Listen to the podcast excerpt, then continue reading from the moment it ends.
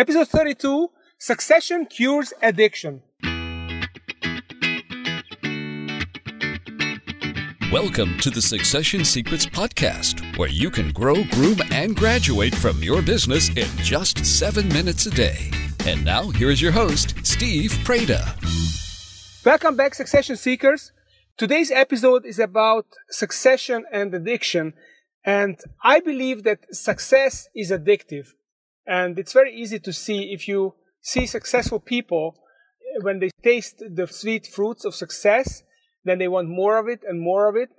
And they just want to keep being successful. And probably the proverb, success begets success, is something to do with this addiction. So success is sweet. Success is, is a wonderful feeling and it's an addictive feeling. I believe that some of the successful artists who run out of success and they, they lose their mojo and they stop being able to uh, create the kind of art that made them successful often go and become drug addicts because they try to recreate the same feeling of exhilaration and happiness uh, without the art, without the success, and then they use drugs to try to do that. And then obviously there are tragic consequences to it. So success addiction can be a good thing if you keep being successful. It's great, but it can also be a bad thing because if you stop being successful, then you might actually hurt yourself trying to be successful the wrong way. So this is what is this episode is about. And I would like to tell you a story which really reminded me of this whole principle. I have a very good friend who is a former world champion athlete, a former world champion wrestler. And he's about the same age as me, maybe a few years younger. And he had a great desire recently to do some more wrestling. He hadn't wrestled for for basically 25 years. He had have not wrestled as as a pro athlete. And about 10 years ago, he did some wrestling. He went in a tournament and he won the tournament, but it took a lot out of him and then he didn't uh, continue. But again, he, he had this urge to go back and do it again. And he, he did uh, some weight training and he went down to the gym and he wrestled for a couple of hours and he wrestled with, with people who wrestled very regularly. And basically, what happened was he overexerted himself and he got sick and he got hospitalized.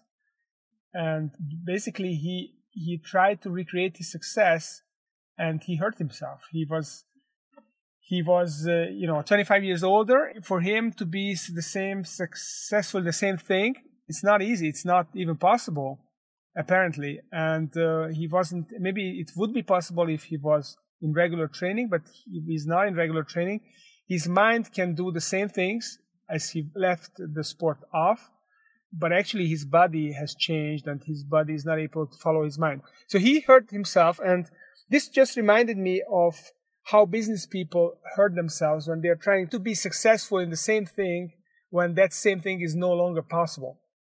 And there are some examples that probably going to be familiar to you. In today's age, many distributors are going out of business because they are being disintermediated, either because the manufacturers, the producers, they go direct, or because internet companies are more effective in marketing themselves to consumers and basically the distributors don't make as much money. So if they don't reinvent themselves and they keep on doing the same business as worked for them 20 years ago and 10 years ago even, they're not going to be successful. Another good example is printers. A lot of the printing is going away. It's going to digital. People don't get invoices anymore. They don't send bills, paper-based bills. Everything is on the internet, on email. And people don't promote themselves through direct mail so much. They do social media. So printing is going away and whoever is not reinventing themselves as a printer are going to suffer and, and going to find it hard to stay successful. So I think there are a couple of things for a business person if they want to stay successful and not get into a rut and not hurt themselves. One is to get into a new line of business. So if, if your old business is not working anymore, I mean, think of uh, copy companies like Xerox who reinvented themselves as document companies. So they realized that people are not making copies, but they are scanning documents, they are managing documents, the document management software. And Xerox and some other companies, they tried to get ahead of the game and reinvented themselves as document companies rather than copy companies. Another strategy can be to get some millennials, to hire some millennials who really understand the way the trends are going. They understand how the new generations are thinking, how they should be talked to, how they should be marketed to, and get them involved in your business and let them help you rejuvenate your business. A third strategy is to actually create a culture of personal growth. And this is very closely linked to the idea of succession. So, in order to stay fresh and stay fast learning, a company has to keep its employees on their learning curve all the time so that they have a steep learning curve most of the time and not get into a situation where they learn something and they get into a routine and they basically stop growing. Because if your people stop growing, first of all, your company is not going to grow. And secondly, you are not going to create a culture that attracts good people into your business. So, so one way many companies keep people growing is to rotate them, to move them to a different position every three years. And then essentially people will have to be always learning new things and they always have the prospect of being up for another promotion, potentially promotion in three years. So they will work extra hard to get that promotion. And if they don't get a promotion, maybe they get a sideways move and they will get another chance for a promotion another three years later if they work hard. So that's one way. And, and essentially, I believe that a culture of succession in a company when you are always having your people look for the next opportunity, the next level of success they can go to, it's going to stop you from being addicted to the wrong way of success or getting the side effects of success addiction. Success addiction is actually going to work for you because when you move people to a new position, they are going to work extra hard to learn that new position and to be successful again.